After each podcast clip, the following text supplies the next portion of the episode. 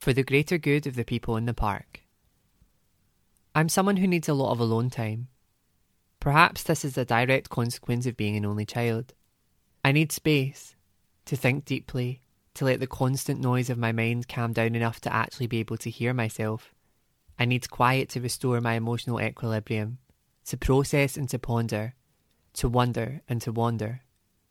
In many ways, this fact makes me relatively well equipped for some of the conditions that have been a consequence of the pandemic. I'm not immediately alarmed when I'm alone. I'm mostly good at keeping myself occupied. I don't experience solitude as a synonym for loneliness. My penchant for significant time alone is balanced with a delight for being in company, like the scales representing the Libran placements that dominate my birth chart. Alongside my need for time to be myself, I am also, by an introvert's metric, exhaustingly social. A montage of my life with intercut scenes of me, a man about town, walking at a gay, fast, extremely caffeinated pace, to coffee or lunch or dinner or drinks or a show with friends. I am divided equally, yin yang like, part introvert, part extrovert, needing one as much as the other, happiest when they are balanced, in harmony. The most difficult part of this year for me has not been the abundance of yin. In many ways, it's been a blessing, but the extreme lacking of yang. As a social butterfly, I have missed and deeply felt the effects of not being able to be with people. Back in summer, the brief interim where we could socialise a bit more, albeit distantly, at a friend's birthday picnic, I was absolutely rattling with the excitement of being around friends again, drunkenly delirious on banter. The enforced restriction from one of my most prized parts of life made its return overwhelming. I proceeded to drink with reckless abandon, like a teenager who has yet to discover the multitude of ways a hangover can make your life hell. I took it the Oxford English definition of too far.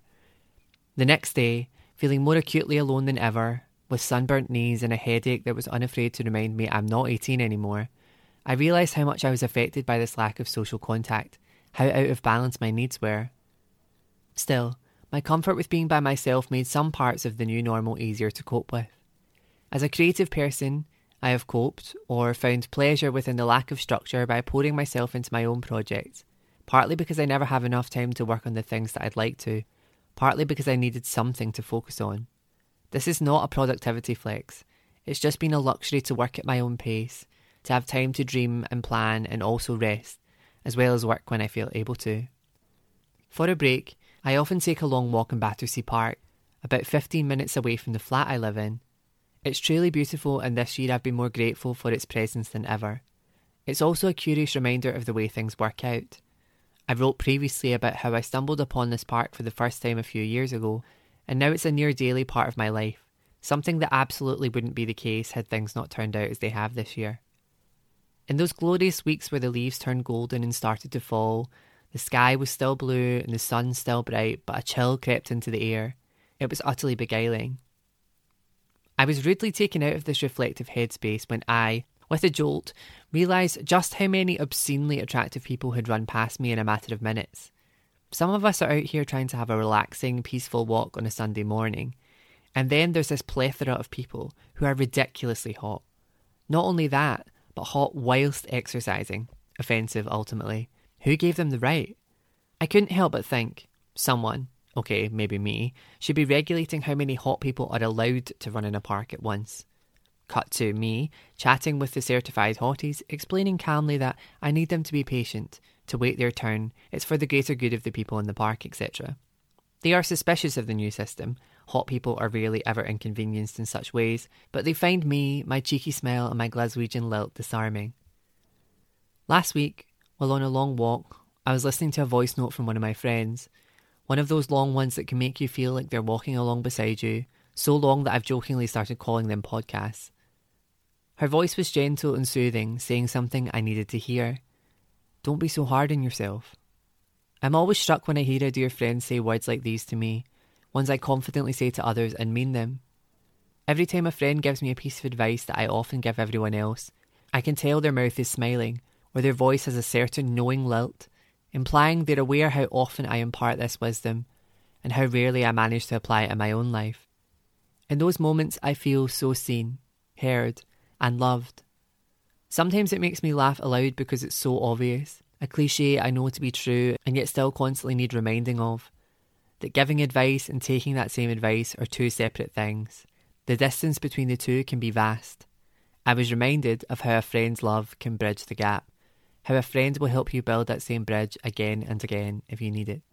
A part of friendship is a commitment to helping eradicate the space between what they rationally know to be true and what their inner monologue is telling them, the latter almost always being more cynical, critical, pessimistic. I think about how much love is contained within moments like these, trying to encourage a friend to take their own advice, to urge them to believe in themselves like you do in them. For me, I've been needing that a lot lately. Not easy to admit, but here I am admitting it. Now that's what I call growth. I'm trying a lot of things that have taken me out of my comfort zone, and my self doubt has at times been overwhelming. I've been grateful beyond belief for the quiet care my friends have offered me this year. From all over the world, friends have soothed me and talked me down and encouraged me to keep going. They have made me feel held from a distance, a confusing contradiction that amazes and delights me. Ideally, this is all done in person, when you can see into someone's eyes, soothed by the connection that we're hardwired for, safe enough to be reminded of your shortcomings in the company of someone who loves you enough to call you out when you're not practicing what you preach.